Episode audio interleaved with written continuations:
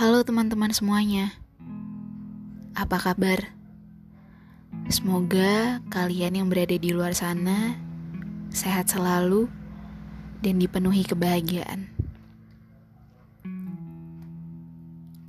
Saya membuat podcast ini secara dadakan. Entah kenapa baru saja terlintas di pikiran saya terkait hal ini. Saya sudah pernah bahas sebelumnya di podcast saya.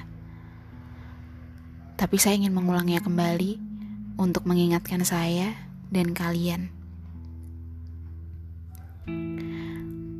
Kita tidak bisa memaksakan orang untuk tetap tinggal bersama kita. Kalau misalnya mereka sudah suami istri, tetap tidak bisa karena dia pun juga bisa diambil oleh Tuhan kapan saja.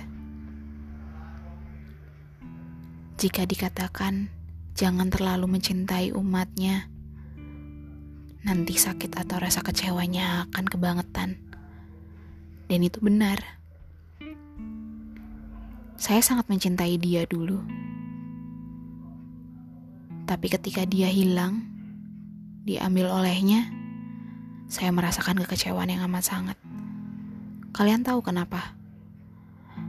Karena saya memaksakan diri saya, pikiran saya, untuk saya bisa terus bersama dia. Padahal mereka bisa pergi kapan saja.